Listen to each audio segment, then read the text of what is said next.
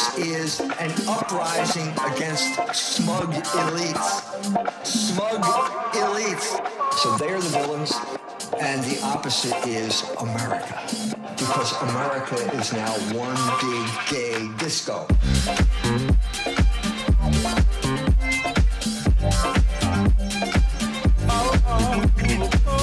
Yes, yes, I am. That's not that's not evil. Being hostile to all mankind and subversive is not evil.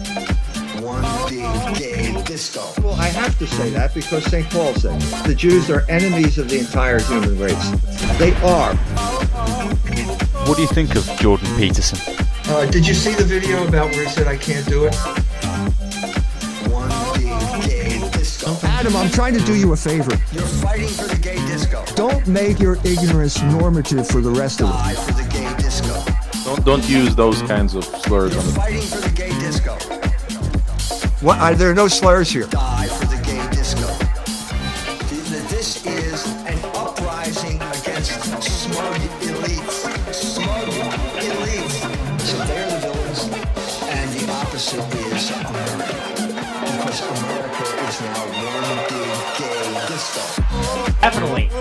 most requested guest, uh, Dr. E. Michael Jones, a man who needs no introduction. I mean, it is. That, that's what they. That's what they pay the Rockefeller Foundation to do. Uh, you're not supposed to know what I just told you.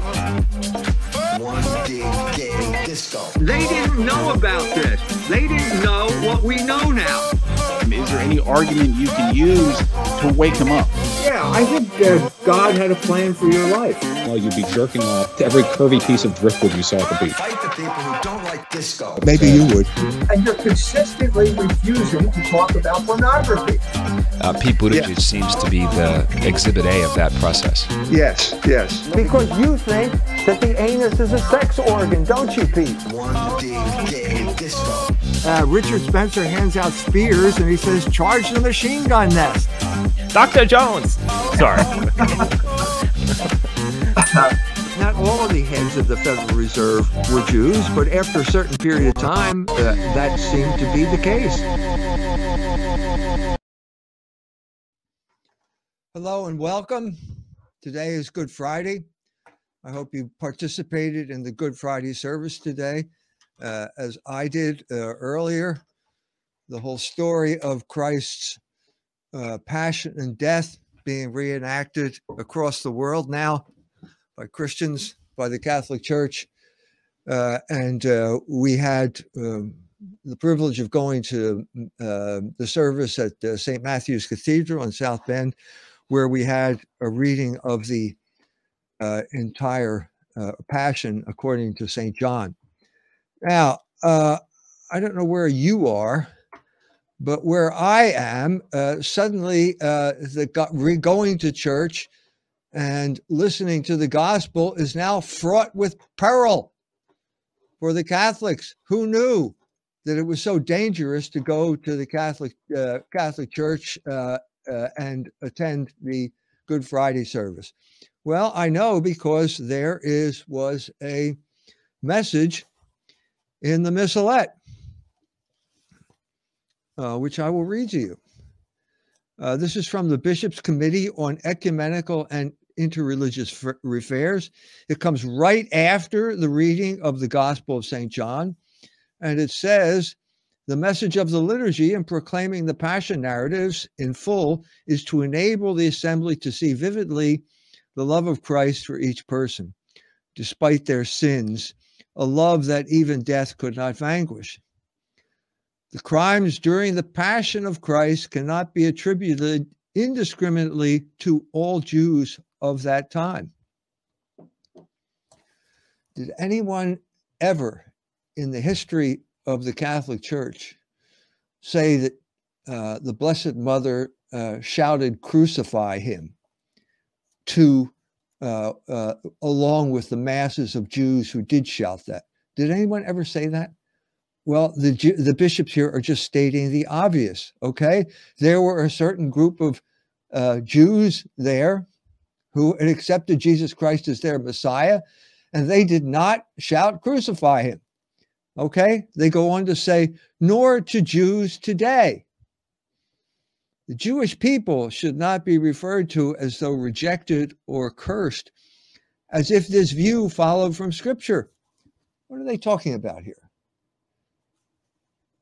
I'm perplexed here. I think they're talking about the, the passage in Matthew uh, 28. We didn't read that passion this time, but uh, in which the Jews, uh, Pilate is trying to get Jesus, let Jesus off the hook.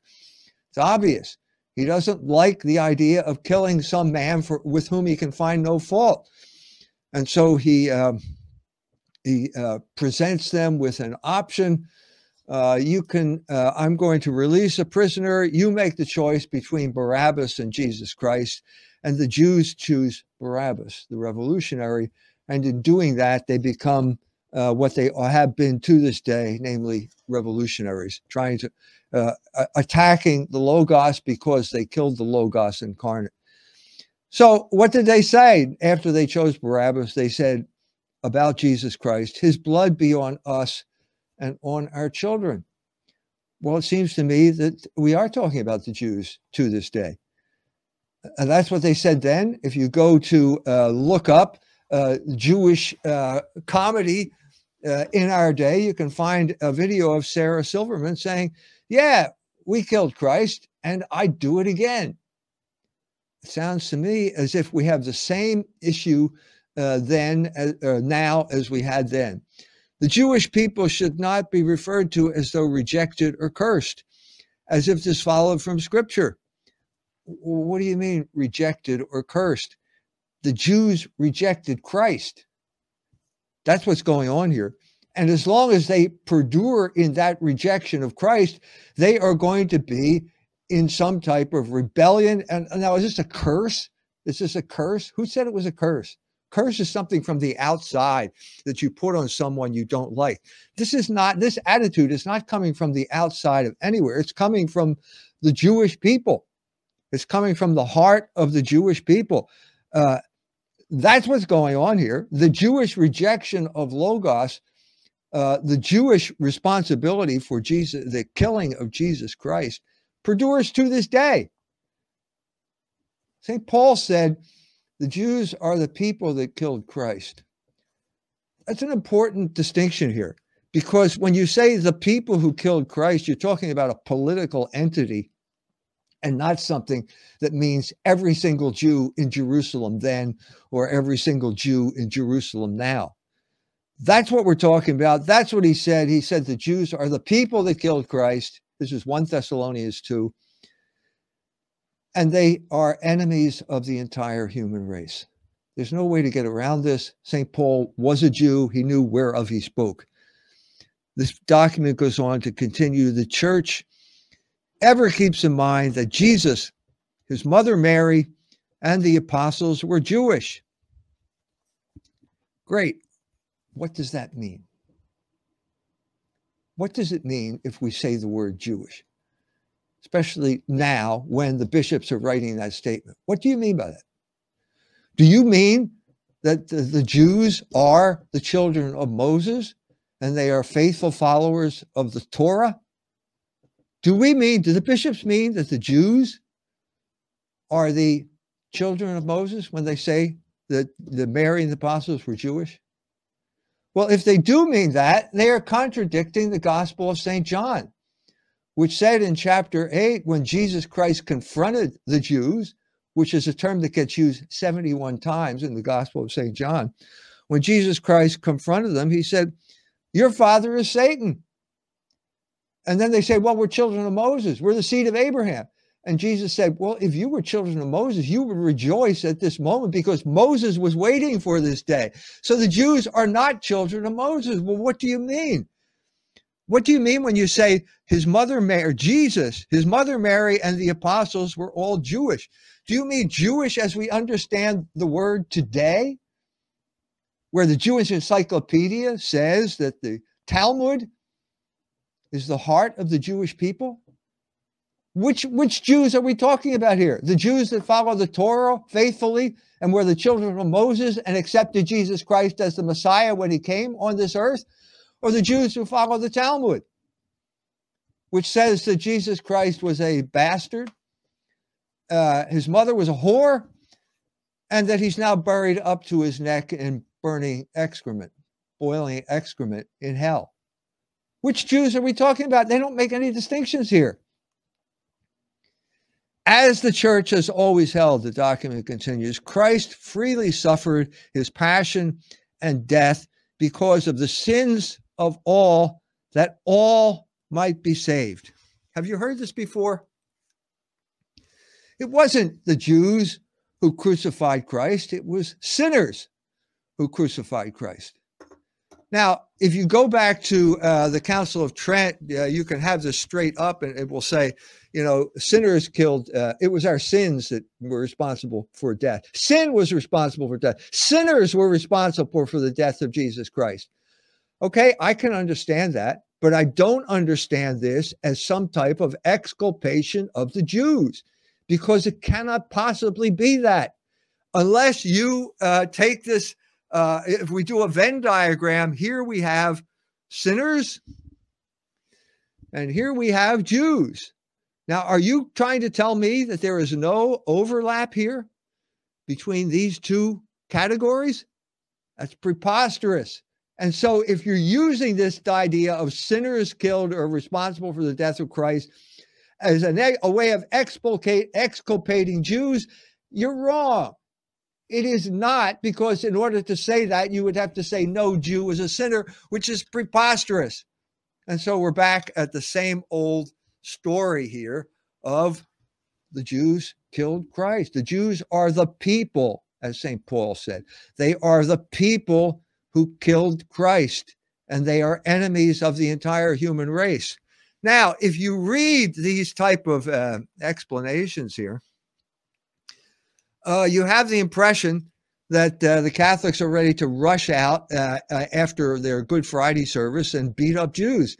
This is a this is a figment of the Jewish imagination that has been unfortunately imposed on the Catholic bishops. Now, I'm not just talking about the Catholic bishops of the United States. I'm not just talking about bishops. It, at this point in time, this for this Lent and this Holy Week, the Catholic people have been subjected to an unprecedented barrage from their own bishops, accusing them of all being a bunch of violent anti Semites. I'm not kidding here. This isn't just uh, this American bishop's statement in the in the manuscript. Um, the Australian bishops kind of uh, outdid themselves here. I mean, if you think the American bishop's statement is bad, then you should read uh, "Walking Together," which is the Australian bishop's statement. Okay, because in this document, uh, the Australian bishops get to the heart of the matter at least their matter or what they're trying to say, when they claim, quote, later portraits of the Pharisees by the gospel evangelist are not historically accurate. What? Did, did I just hear what I think I heard? The Australian bishops are telling us that the gospels are not historically accurate? Where did they get this idea? If you read uh, what we read today, uh, we read uh, this is the narrator of the Gospel of St. John. Uh, talks about uh, the soldiers coming and breaking the legs of the two thieves, uh, but they didn't do that to Jesus. They took out the Longinus, I guess that's the guy's name, took out a lance and pierced Christ's side and out of that side flowed blood and water. Okay, and then we read, an eyewitness has testified, and his testimony is true. He knows that, that he is speaking the truth so that you may come to believe. For this happens so that the scripture passage might be fulfilled, not a bone of it will be broken. And again, another passage says they will look upon him whom they have pierced. Well, who's right here? Is St. John a liar? Uh, it says here that what he says is true. That's in the gospel. His followers said what he said is true. He's an eyewitness. He was there at the foot of the cross. He watched everything, and this testimony is true. Well, what are the bishop, Australian bishops telling us? Later portraits of the Pharisees by the gospel evangelists are not historically accurate. Who do they think they are? Who do you think you are to call St. John the Evangelist a liar? Now, this is all justified uh, in name of Vatican II, specifically the doc, uh, document Nostra Aetate. If they had really read Vatican II uh, when before they wrote uh, Walking Together, uh, they would have read uh, the dogmatic constitution on divine revelation, which was also promulgated by Second Vatican Council. And that document tells us that we must acknowledge that the books of Scripture firmly, faithfully, and without error teach that truth which God, for the sake of our salvation, wished to see confided to the sacred scriptures. Well, wait a minute. The bishops just issued a statement that contradicts not only Vatican II, it contradicts the gospel when they say it's not this the gospel is not historically accurate. Why is this going on here? Why is this going on? I'll give you the answer. The answer is Catholic Jewish dialogue.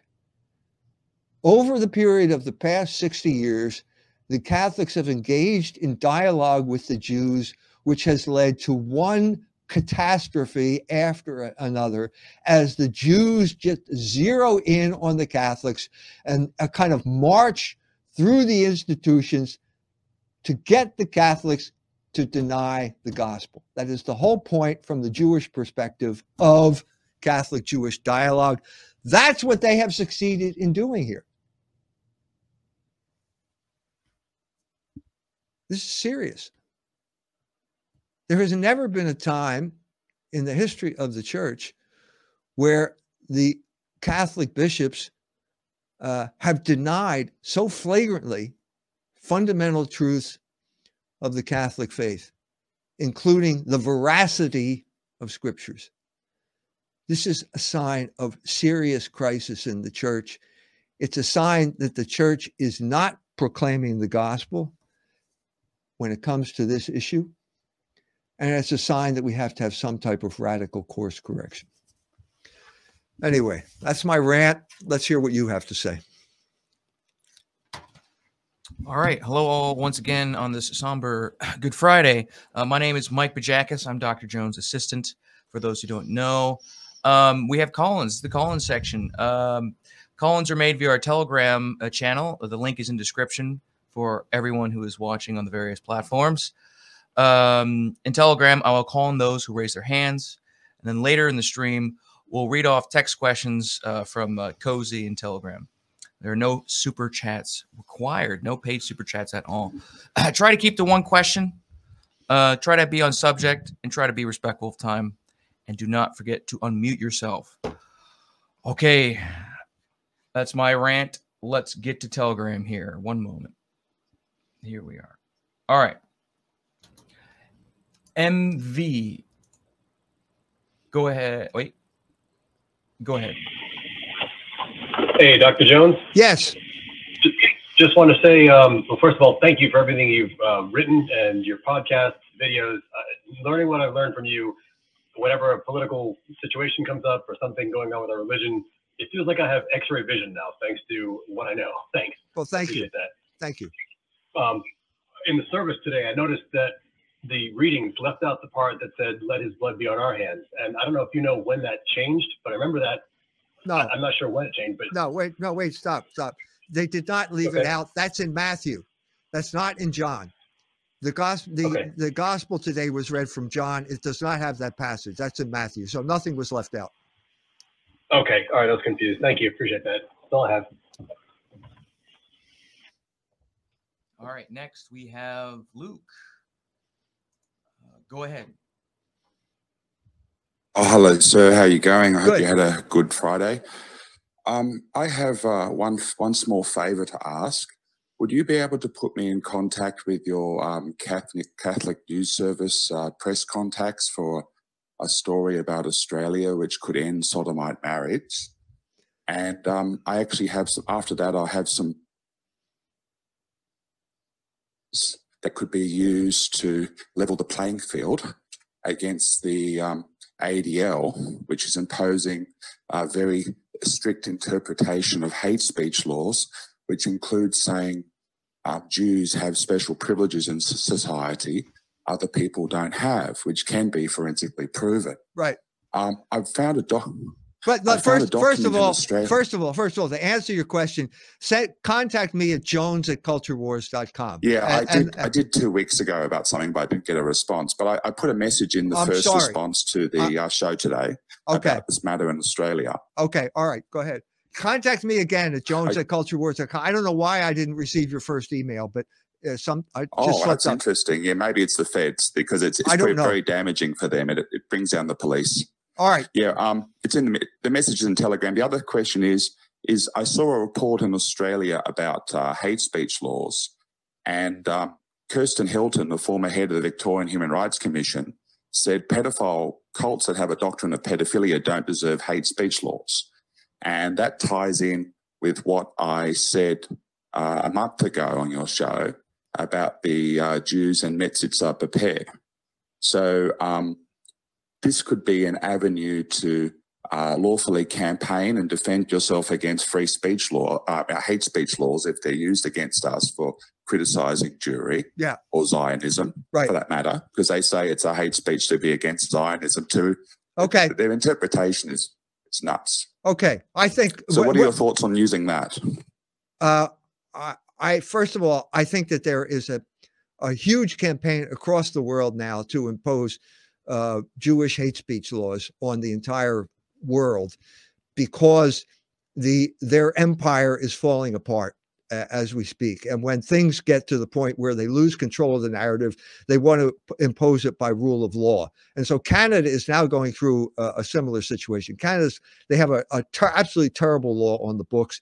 Something is being proposed in the United States. I don't think it's going to work. Uh, so I'm not surprised that something similar would be happening in Australia. I, on the other hand, Just banned the swastika in Australia, the Buddhist swastika. Um, so, and the law says Buddhists are innocent, uh, sorry, guilty until proven innocent. So they've rebranded their two, three thousand, four thousand year old symbol as Nazi. So maybe we, I I actually confronted the politicians on Twitter about it and went out to a um, a uh, Buddhist temple in Vietnam and then did the uh, 2,000 year old ancient Roman salute next to the uh, swastika that goes the other way that you usually think Buddhist swastikas go because it does go both, both ways. And um, I actually found out the, the, Jew, the Jews, when they went the, the Victorian Parliament vilification inquiry, I got the Hansard and the receipts for this. They were triggered by Vietnamese imported Buddhist tiles getting into a government building. And they said, we can't have these right. racist Buddhists. Yeah, it's insane. You're right. It is. It's a desperation, uh, acts of desperation because the Jews don't know what to do when they lose control of the narrative because they have no ex- experience engaging in rational discourse. This is precisely the problem we're having with the United States government right now. You got a guy, uh, Antony Blinken, Secretary of State, who doesn't know how to negotiate. That's his job. So I'm saying it's across the board. It's a problem across the board. I'm also saying that uh, uh, in term Twitter, I've had huge attacks on me for what I've said on Twitter. Uh, one of the uh, one of the things I said about Steven Spiel- Spielberg has gotten over a million views, uh, and uh, tw- Twitter is holding firm. They have not. They everything that they've brought up against me has been rejected. I get notices saying Twitter. Uh, we've examined the complaint, and you did not violate the law, uh, Twitter rules or the laws of the state of Germany. So I'm saying, uh, from my point of view, that we're moving forward here. We are st- establishing, uh, at least de facto, probably not de jure, because there is no law here. Uh, but de, facto, you can that there is things that you can say. You can criticize Jews, and you're not automatically uh, disqualified for doing it. So that's what I'm saying. I'm hopeful. I'm, I'm the argument that I'm making here to the Catholic Church. I don't how uh, I'd like to see some type of movement there as well. But uh, we're talking about a huge super tanker that's going to take a long time to turn around. Anyway, thank you. Okay. Uh, next, we have G Boss. Go ahead. Uh, hello, Dr. Jones. Uh, I thank you very much for a good uh, Friday um, live stream here. Uh, I think one my question is it, it kind of relates to the uh, previous question, but uh, it's more or less centered in the United States. So I think um, my question to you, Dr. Jones, is in regards to uh, the censorship laws that we see in Germany, especially when it when it comes to the Jewish question. So, the, and how strict those laws are in Germany and like in other parts of Europe. Are we could we be seeing that here in the United States? And if so, uh, what is your I guess response to that? Yes, we are seeing it. They're they're not going to. The, the ADL has over a hundred million dollar budget, and they're using all of this budget to basically pressure everyone to bad, demonize or make a, a criminal of make any criticism of Jews a criminal offense.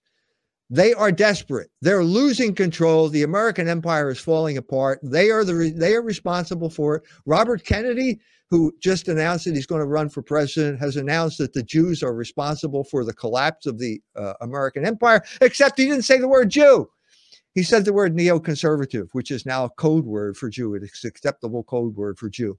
So at moments like this, when everything falls apart, you're going to find desperation on the part of the Jews, and they're going to try and uh, do things that uh, are, are, not going to succeed. They're not going to succeed. So I think that we just have exactly. to we, we have we have to proceed rationally. Okay, we can't panic. We can't, in frustration, start saying stupid things. We have to proceed rationally uh, with entities like the Catholic Church and basically bring up questions like is it a sin to criticize Jews? Because we need to clarify this issue. Because the big, uh, the whole campaign, the Catholic campaign that I've been talking about here is based on uh, a sentence in Nostra Aetate which says uh, the church opposes all forms of anti-Semitism. Well, they never defined anti-Semitism. So what are we what are we talking about here? We have to define these terms in order to move forward in a rational way. That's exactly the point. Because if we keep going on this type of path where like, because in some places like in Europe and like France or Germany, like unlike here where like in the United States you can like I don't know get uh, your account banned, like that's the highest in some in a lot of cases. In parts of Europe, you can go to jail for even like questioning like certain things, especially in regards to Jews or um, other narratives and stuff like that. Right. So, you know, it right. is really good that like we have to, you know, focus on like making sure that doesn't happen over here in North America. And so that uh, you know, I mean it's it's it's tough for like a lot of people in Germany and whatnot. But but here in the United States, especially where you know we're so proud of our uh, so-called liberty and freedom, you know, it, it would be a, a, a, a damn shame to see uh, such a thing happen here. Yeah. So you know, thank you, Dr. Jones, for that. You're welcome. Uh, if I could really quickly interject, Dr. Jones, if, if you had a definition, a Catholic definition of anti-Semite, you know, if it was, what, what, would that, what would that be? It's the original definition of the term, which is basically that uh, uh, the Jew, Jewish uh, people are defined by their DNA. They have defective DNA, and so they can't help themselves but be uh, subversive people because of, of a form of biological determinism. That's what anti Semitism means. That's what Wilhelm Marr was talking about when he came up with the term in 1870, 1871, because he, he was a revolutionary. He didn't want to use the classic uh, Catholic arguments. Uh, so he came up with this biological determinist argument. It makes no sense.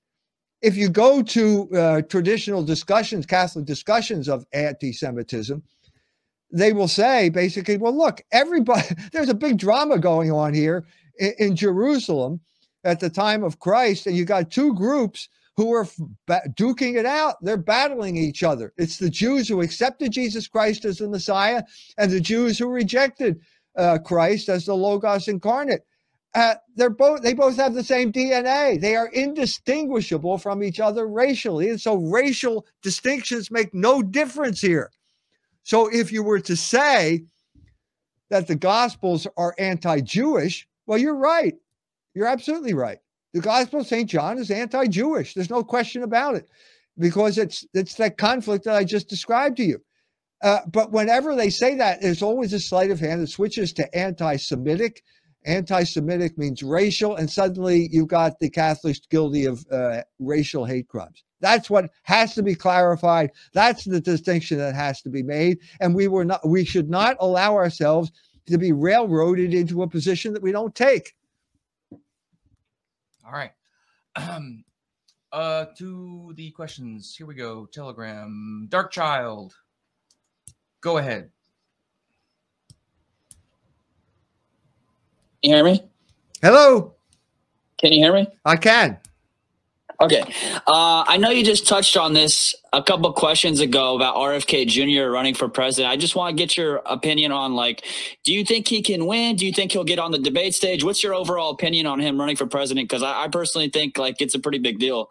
Um, so that's my question. I do too. I think it's a very big deal. I think that uh, the Democratic uh, Party the nominee has never been weaker. I mean, it, the Biden administration is a complete disaster. Look at all the, the bad things that have happened under when Biden was president, beginning with Afghanistan to the, the whole losing of the Eurasian landmass, the bank crisis. You got a, a whole group of Jews who are completely incompetent and can't do their job, and they're running the country. Josh Hawley already said it about the attorney general. He can only prosecute Catholics who are pro lifers, can't go after Jewish uh, criminals, financial criminals. Alexander Mayorkas can't keep the border uh, closed. El, uh, Janet Yellen can't keep the banks from uh, collapsing, and and uh, Antony Blinken can't talk to anybody, and he's losing.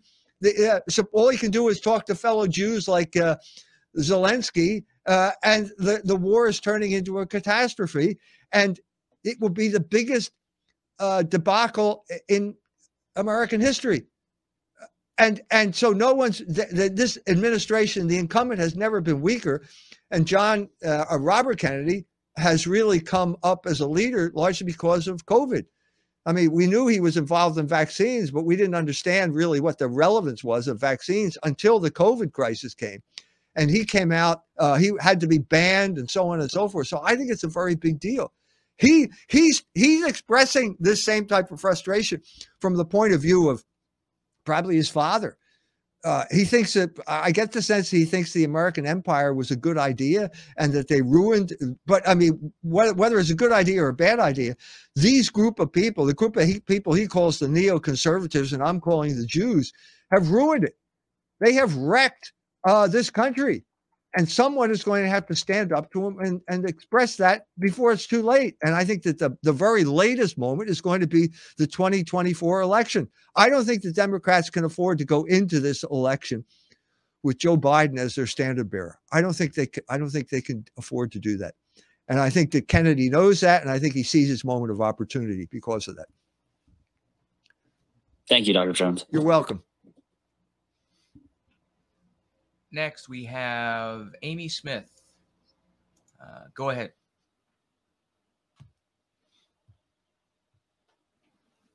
Hello.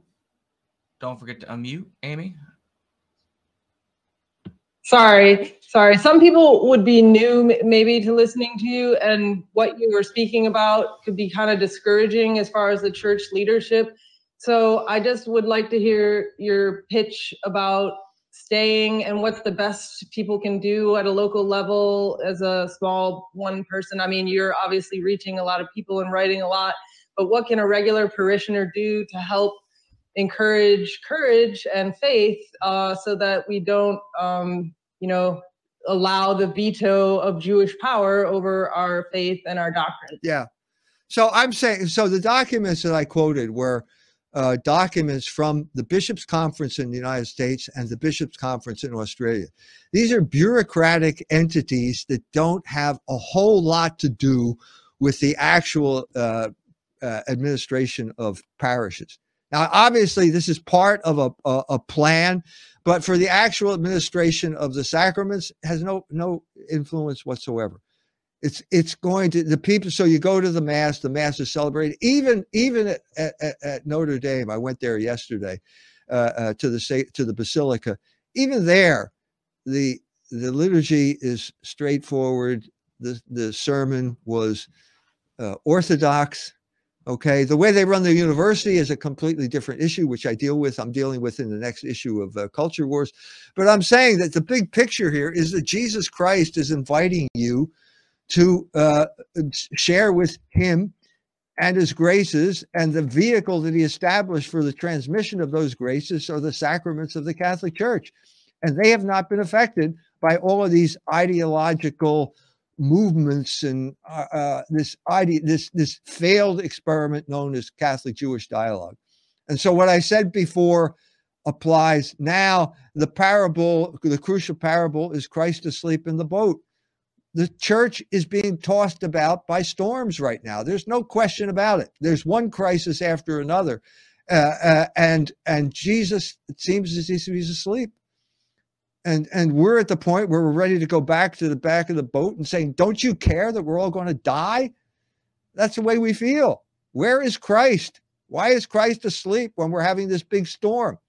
Well he knew about that. That's why he, the, the parable is in in the scripture and we have to be able to understand what they what they can say and what they can't say because we have the documents available to us. And the, the point here is not to jump ship during the storm because you're going to die immediately. If you leave that vehicle for salvation, there's no other vehicle for salvation. This is the meaning of extra ecclesiam nulla salus. If you think you're going to be saved by some other vehicle, you're wrong. This is the only game in town. And behind all of these dithering bishops and their, their flunkies who are in the pay or being blackmailed by Jews, either intellectually or physically, behind them all, there is Jesus Christ extending his hand and trying to help you out through the, the church he founded, uh, in spite of the fact that it's run by people who uh, either betray him or deny him, as two of the apostles did during Holy Week.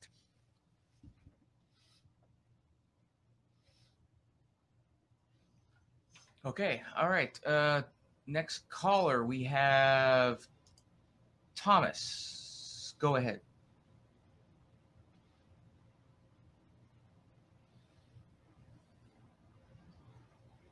You there, Thomas? I saw you unmute yourself.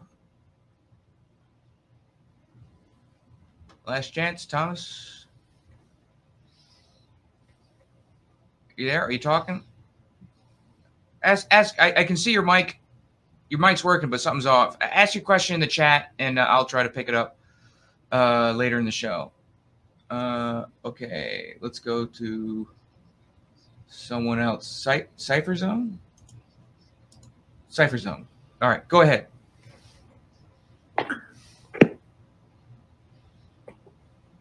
Okay, uh, I just want to ask uh, Mr. Jones. Uh, I think his last work, if I'm not mistaken, is uh, "The Dangers of Beauty," yes. and I would like to know what else he's what else he's writing. Uh, what's the, his next major work? Uh, thank you very much. The book I've written since then is the Holocaust narrative.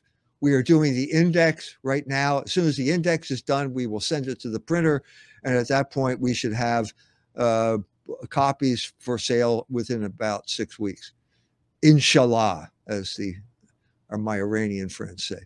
So that's that's the plan. That's what we're going to talk about. It's important because every, oh, one of the true things that the Australian bishop said in their ridiculous document "Walking Together" was that uh, the church has changed its teaching on this issue in light of the Holocaust. That is absolutely true that's a damning admission on their part, but uh, they said it, and that's why the Holocaust narrative is important because it got the whole story got imposed on the Catholic Church as, and now it's uh, right up there with the the Ten Commandments, uh, and it has no uh, no foundation in the magisterium. It's not a magisterial doc doctrine. The magisterial doctrine doctrine is Nostra Aetate. What you have is a program based on a misinterpretation or of that document, or a, an interpretation based on a word, anti-Semitism, which has never been defined.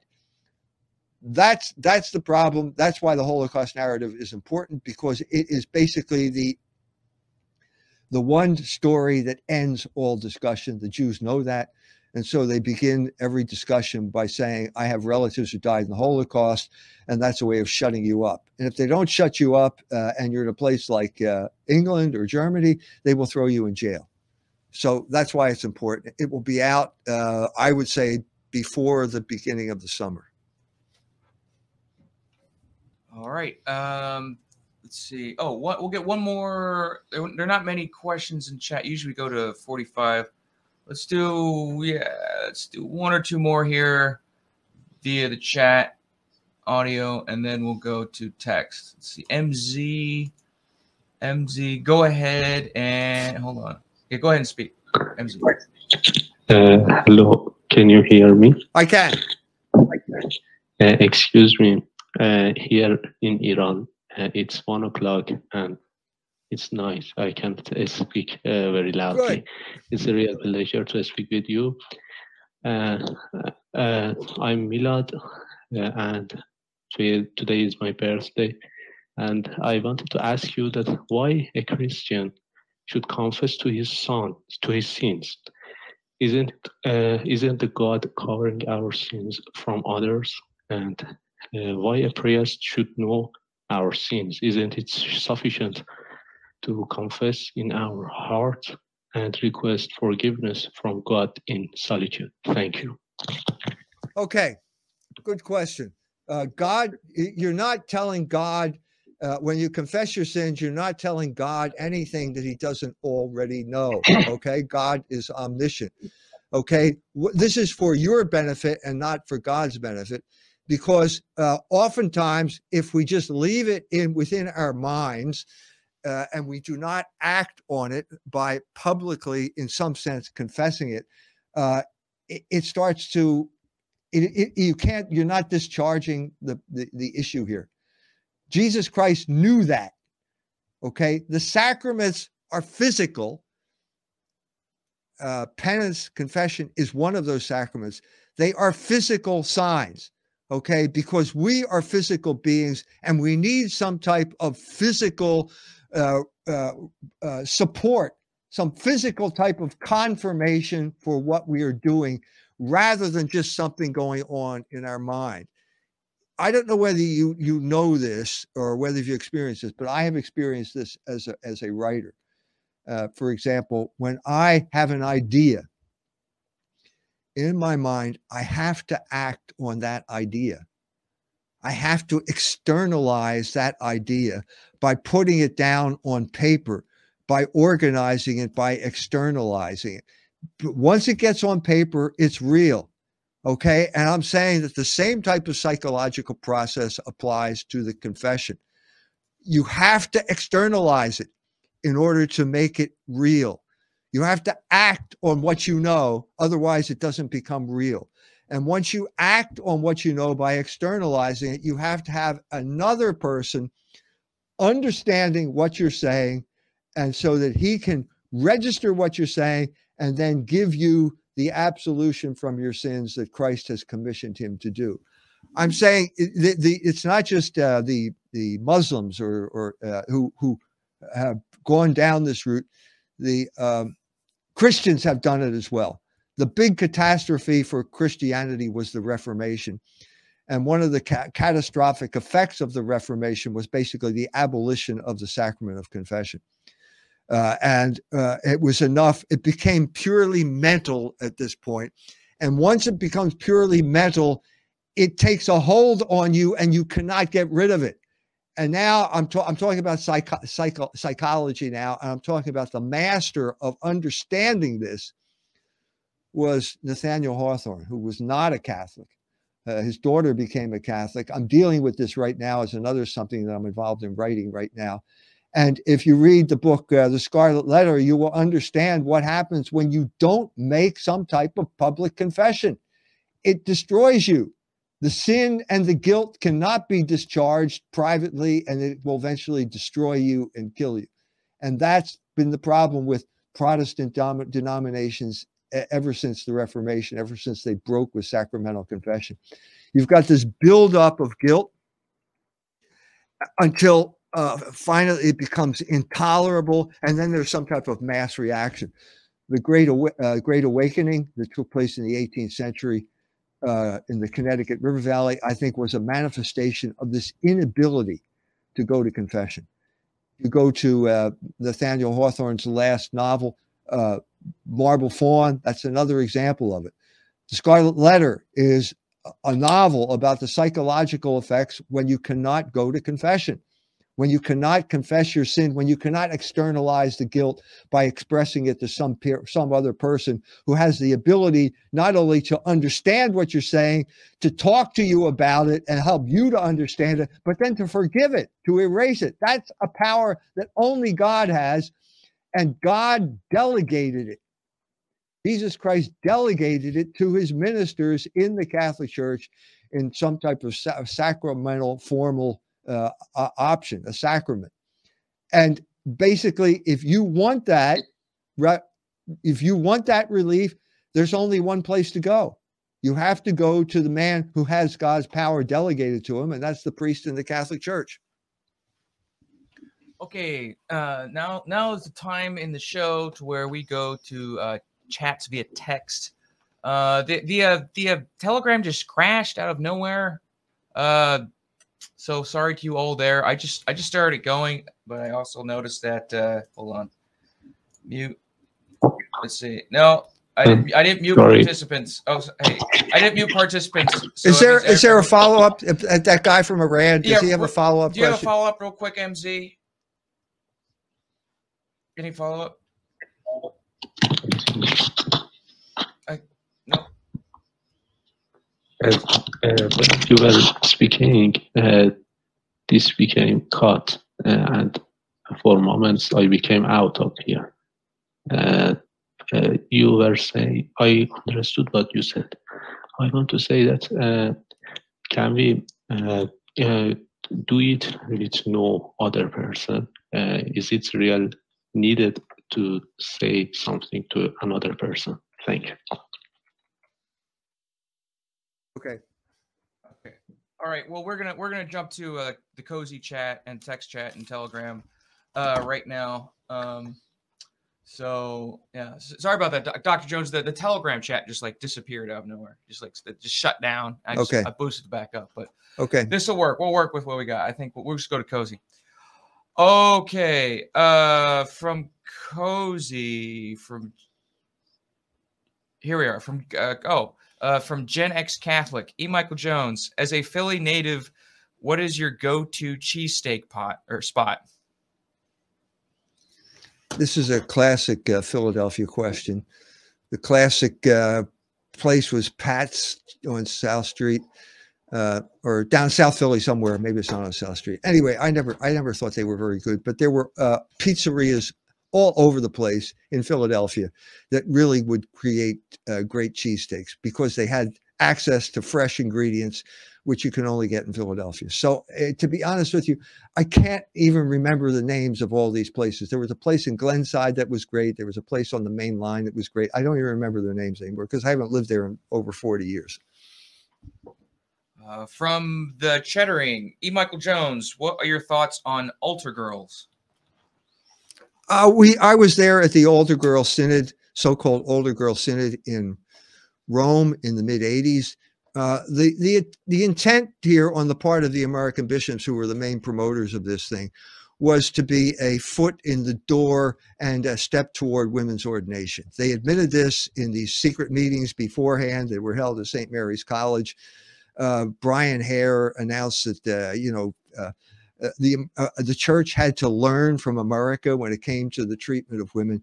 It was clear, and and so when we got there, they put it to the church vote of the synod, and the synod rejected it, and then it got smuggled in through the back door anyway. So it's always been uh, an attempt to undermine the male priesthood. That's all it is today. Feel sorry for the the unfortunate girls that got lured into this, but you know what? What am I going to do? Uh, question from Based Edge. Uh, what is your favorite song uh, that you've written? My favorite is the Blue Light Special. Uh, I my in ba- basically my idea of my favorite song is irrelevant. But when I was at uh, singing at Fiddler's Hearth, uh, they requested the daylight savings song a lot, and I never recorded it.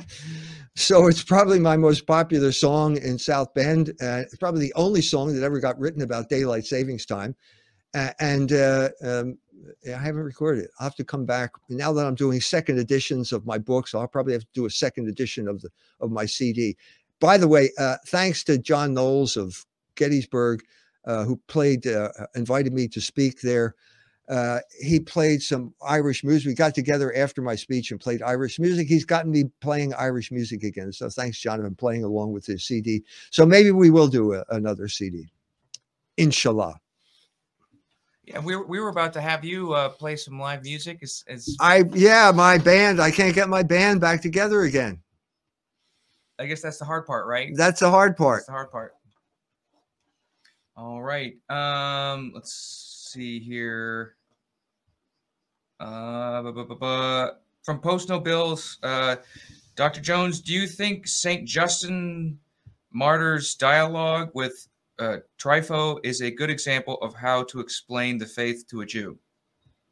Sure, why not? Could you explain that for people who don't know?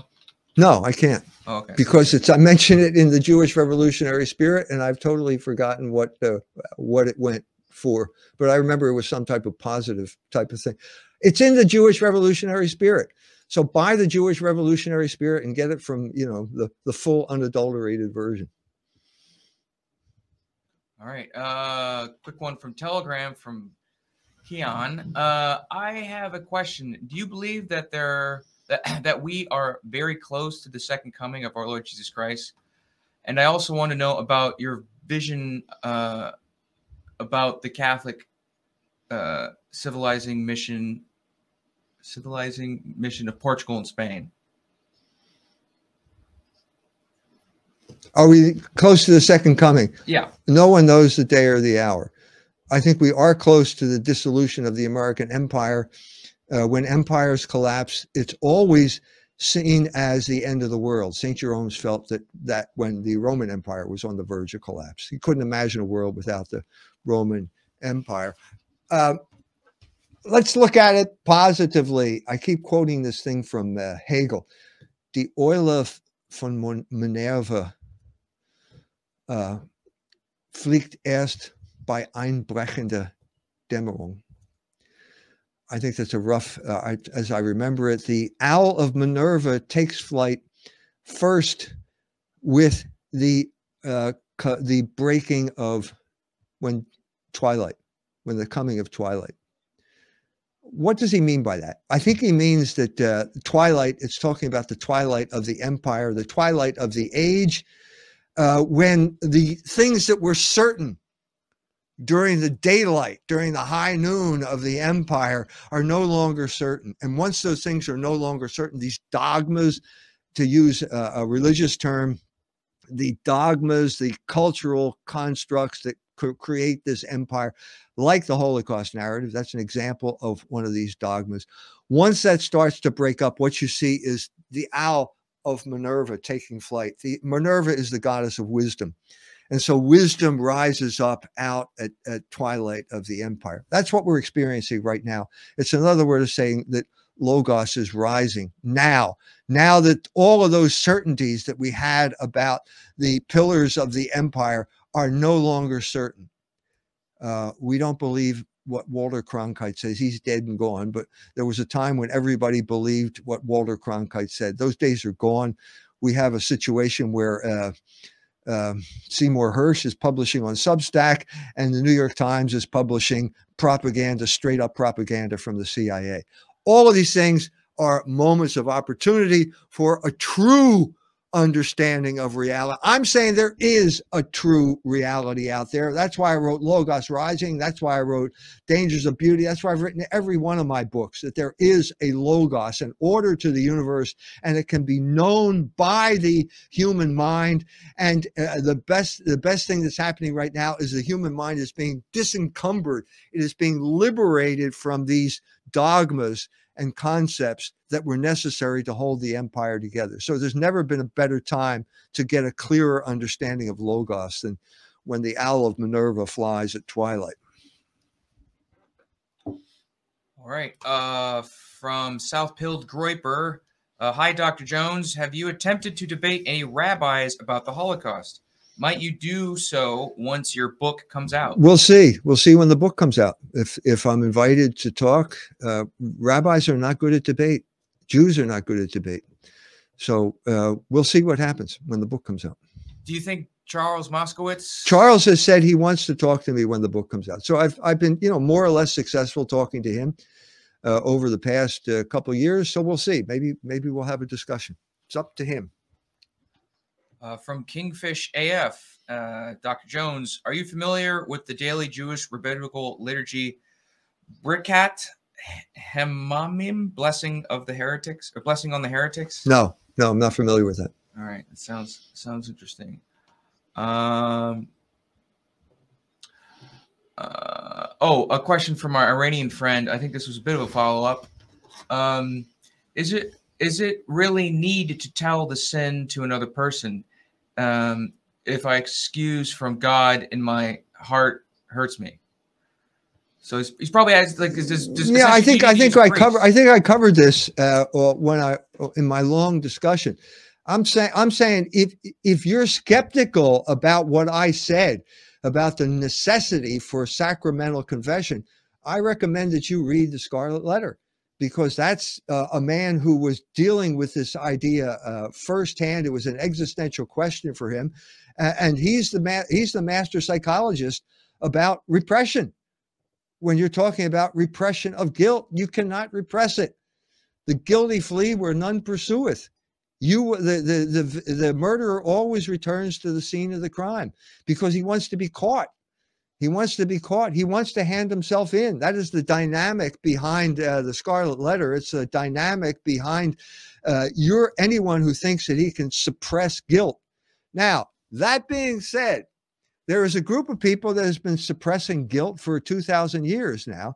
Uh, the Jews, uh, who uh, first of all uh, incurred the guilt that, of killing Christ, of killing the Messiah, and then shortly after that uh, had their temple destroyed, which was the way they basically uh, dealt with guilt.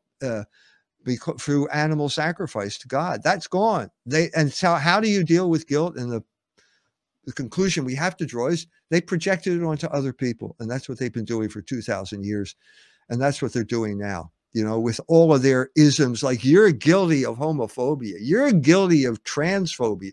You're guilty of anti-semitism. You're guilty it's like one thing after another always trying to whip some type of guilt on us because they're projecting their own guilt onto the to the goyim because they don't have any other way of dealing with it. So that's an aggressive way of dealing with you can read hawthorne about the the the self uh, uh, uh, what should i say the self-denying the self-attacking way of dealing with guilt that you find in Dimmesdale. But uh, I'm trying to say to our Iranian friends, you need some type of externalization.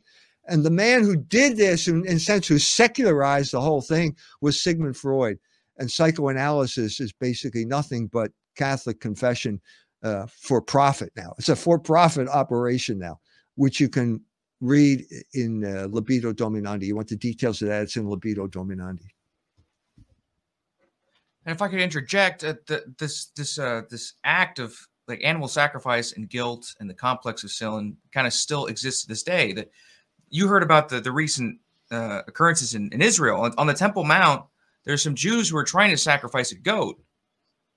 Right? Did you hear about this? I heard that there was some trouble in the uh, the, yeah, mosque. it all it all so these these people for two that they still have the they still have the guilt. Okay, they still have the complex, and they're still trying to sacrifice goats. So it also the, the mosque, the on, on this you know the the mosque on the Temple Mount is the second most holy spot in, in Islam. So these they were very they were very mad that the Jews were trying to sacrifice a goat, which is a pagan ritual to them. Right. And then they started throwing rocks, and then the IDF came, and then there was fireworks, and then they were beat up, and then this is one of the most tense uh, situations in Israel that have, that's occurred in the past 40 years. Um, Right. Because, so if, because of if- that. to get back to my the my the the caller who asked me if there's a if the second coming is near, when I hear things like that, I have to think about the second coming. The Jews are going to uh, attempt to rebuild their temple Uh, uh, they are not going to succeed, but if they do, then uh, it will be the reign of Antichrist, and that will usher in the, the, the final days. So that's a, a, theological issue that I comes to my mind whenever I hear what's going on in Israel in the Temple Mount. Okay. Um, see another question. Uh, Dr. Jones, do you believe that man went to the moon? All I'll say uh, in this regard is that I, I saw a video about the uh, faking the moon landing. It was a very persuasive video, but I've never done any research into this, so I don't have any official position on it. Okay. Well, it's uh six o'clock. Keep going. Yeah, let's do a few more. Okay. Um. Oh, someone just asked, "What's your opinion on?" Yeah, I guess. Well, what's your opinion on the riots? I guess that was your opinion. Might be the second coming. The riots in uh, on the uh, Temple Mount. Yeah. Yeah. The question is, uh, what what we're seeing across the board is a sense of Jewish desperation. The the the old formulae are not working. The whole, you know, invoking the Holocaust as a way of shutting down arguments is not working anymore. And the same type of thing is happening in Israel. There are huge uh, demonstrations. Uh, there's a there's a specter haunting Israel, just like as Karl Marx said, there was a specter haunting uh, Europe at the time. And it's the the idea that no Jewish kingdom has lasted longer than 80 years, and we're now up to 75 I am the same age as the state of Israel. Uh, and so there is this sense of of dissolution, of, of doom just over the horizon. And uh, th- this demonstration, it seems to me, is a manifestation of that type of fear. You, you know, St. Paul said, When I am weak, I am strong. Well, the opposite of St. Paul would be the Jews that tried to kill him. Uh, and they would have to say, since they're the opposite, that when I am strong, I am weak. And so you're seeing this manifestation of Jews just lashing out across the board, no matter where it is, uh, whether it's Israel, whether it's over here, hate crimes. Uh, there's even reports. I just saw a report saying the Jews, are, the Israelis are now saying they're going to attack Iran. They don't need America. This is desperation. They for Netanyahu spent his entire political career trying to get uh, the United States to attack Iran uh, on a suicide mission uh, so that he wouldn't and his Jewish buddies wouldn't have to shed their blood for uh, Jewish uh, political interests.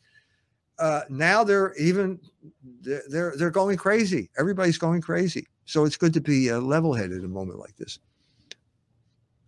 Uh, let's see from uh, from cozy. Where was it? Uh, it was a good question. Ah, from from from uh, British Harry.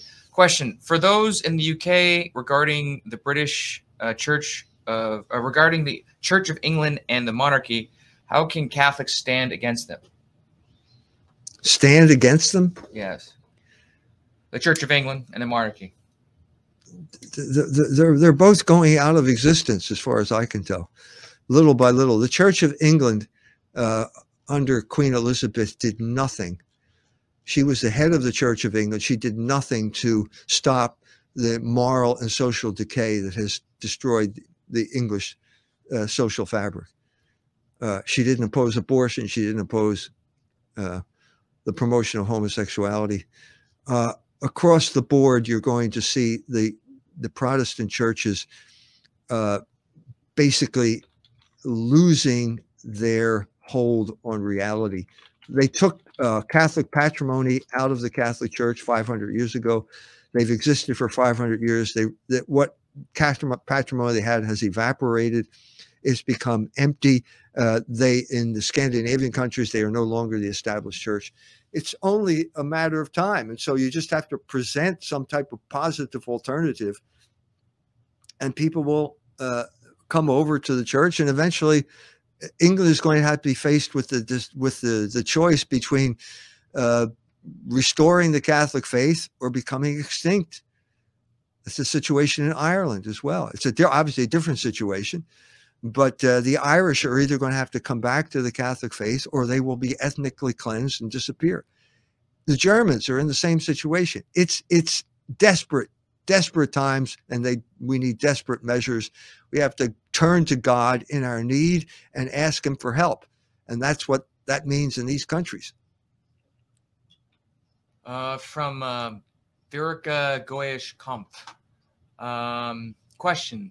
Uh, uh, I am friends with many Christians who are pro life and anti global homo, but are also super philo-Semitic. They don't know or care that abortion and the global homo agenda are fundamentally Jewish values. What's the best way to educate them about this? Should I even try? Yeah, I think you should bring it up in conversation and say, how can you do this? I mean, I've done this. I, you're talking, I don't know where you're from, but that's the situation in Oklahoma. They're really pro-life and they're really pro pro-Zionist, uh, pro, pro-Israel. And you have to sit down with them and say, there's a contradiction here. There's a contradiction here, and they are using you. They're manipulating you uh, to uh, because you don't understand the contradiction. And I've had experiences where people finally said to me, "Yeah, when I understood what you were saying, I had to change." And so they were evangelicals. That's where this is happening. The evangelical churches have been corrupted by the, uh, the Scofield Bible and the notes, which are written, you know, for Jews, pretty much by Jews. Louis Untermeyer and the Jewish establishment in New York were very influential in the promotion of this Bible. Uh, it's not an accurate understanding of, of the gospel.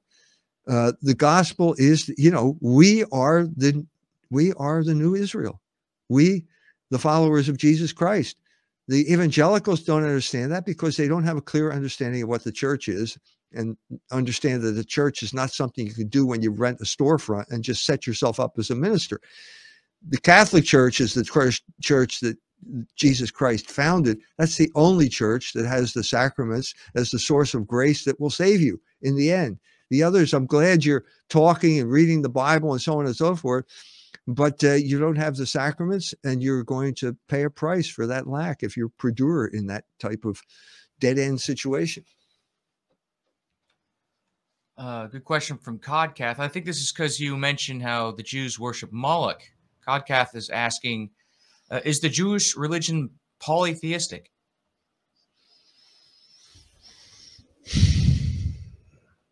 The Jewish religion, it, which Jewish religion are you talking about? Are you talking about the Torah or are you talking about the Talmud? The Torah is clearly monotheistic. Okay, that is the Old Testament. That is our, in a sense, our scripture, our meaning the scripture of the Catholic Church. If you're talking about uh, post uh, the Talmudic religion that got created five, three to 600 years after the death of Christ, uh, you're talking about something that is constantly changing over time. And so what they worship depends on when you're talking about worshiping, who's worshiping it and when. So it, in the mid 19th century, at the time of the rise of nationalism, Moses Hess said the um, the Jewish people are going to become its own Messiah. The Jewish people will save itself. Well, he's a communist. This is obviously he was talking at being influenced by Karl Marx and these type of people. And if the Jewish people uh, is God, well, then I guess they're polytheists, aren't they? Because they're worshiping a whole, whole different group of people. That's all I'm saying is you have to be specific about the time you're talking about. If you're talking about now and you're talking about uh, uh, people saying that abortion is a fundamental Jewish value, then those people who call themselves Jews are Moloch worshippers. But as I said, you have to t- figure out which Jew you're talking about. And, and, you can only do that by talking about locating it in at a particular time and place in history. All right, want to do uh, one more? Let's do one more. Let's do one more. Uh, good question from uh, Cozy Dave C8. Advise, please, on how to raise my kids in these times of degeneracy and Catholic internal controversy. Okay, first of all, you have to cut yourself off from eh, preserve, cut your children off from the mass media. Now, when I was raising my children, it was easy because I just said we're not going to have a television, and that was the main conduit of uh, mass mind. And uh, it was simple. It was simple. It, it worked. Uh, and uh, if they wanted to watch television, they they would go to someone else's house. But they knew even when they did that, they knew it didn't have the approval of their father, and so that had an effect. And so we preserved ourselves Uh, we would I would read books. My wife has read books. My wife is now reading books to our grandchildren. I read the Lord of the Rings to my children, that type of thing. We did music, and this filled the vacuum. Okay, that's what you got to do. The other problem is the Catholic Church in the state of disarray. And so you should go to your local parish and just hope you get someone who would is uh, not an ideologue. Uh, unfortunately, there are ideologues here, and then you got to deal with that when you approach it. Um, it shouldn't be that way, but it is that way. And so you're going to have to, you have the primary responsibility for raising your children. You can't delegate it to anyone else. You've got that responsibility. And if the people that you should be delegating it to, like the educational system, are as bad as they are today, you cannot do that anymore. And you have to take responsibility. Now, that could mean uh, at a Catholic school, if they give you a bad book, a bad catechism, then you got to go and protest and then you got to fight with them and that's not a good situation and if they if they comp- are intransigent then then you have to leave. And so what happens is that when enough people leave they start their own schools and that's what we're seeing now in, in south bend. Indiana is very liberal when it comes to vouchers and so this naturally leads to uh, parents being able to get together and form their own schools. Uh, and uh, I think that's eh, we you know we did we did homeschooling uh, with my three youngest children. It was successful in a way it wasn't with my two older children. Uh, but uh, it's a last resort. Uh, it worked for them. It may not work for you, but the best solution would be a good school with like-minded people who understand, a, have a clear understanding of the Catholic faith uh, and can have teachers who, who will teach that to the kids. So you've got to instill in your children the fact that this is, no matter how it seems at first view, this is a predatory culture that is looking to destroy you uh, by subjugating you to your own passions by various ways, usury, student loans, all this other type of stuff. You have to give them a sense of wariness when they approach the dominant culture. And then if you do, I think that uh, you will raise them successfully. Well, there we are. All right. Well, we're nearing the end of EMJ Live. Uh, remember, these uh, quick announcements for y'all. EMJ Live is every Friday at 5 Eastern Standard Time. We're live on Odysee, Rumble, Cozy, and Telegram. Uh, if you don't have the magazine, if you don't subscribe to the magazine, go to culturewars.com. Do that today. Uh, all of Dr. Jones can be uh, books can be found at fidelitypress.org. Subscribe to the Telegram, subscribe to the Cozy, subscribe to everything. Follow us everywhere. We're on Twitter, Gab, all those other things. And next week, God willing, the plan is to have Rachel Fulton Brown and Milo with Dr. Jones discussing the most recent published book, The Dangers of Beauty. So, going to be a big show next week. Tell your friends, everyone, come live. I don't think we'll do questionnaires. Are we going to do questions, Dr. Jones? is that too much? We'll play it by ear. We'll play it by ear. Yeah, come either way. Uh, those are my announcements. What do you got, Dr. Jones? I just want to tell everyone to uh, that again. It's it's uh, Good Friday, uh, and spend the rest of the weekend, the Triduum, uh, meditating on Christ's passion and how it freed us from the bondage to sin and how that's a good thing and uh, how God's in charge of human history and he's not going to abandon us uh, to the enemies who, who, who killed him. Uh, the proof of that is the resurrection. They thought they had him. They thought they killed him, and he rose from the from the dead on the third day, and that's the sign of our hope as well. So spend the rest of the weekend uh, meditating on our redemption and His passion. All right, guys. Y'all have a good weekend. Good Easter. God bless. Goodbye.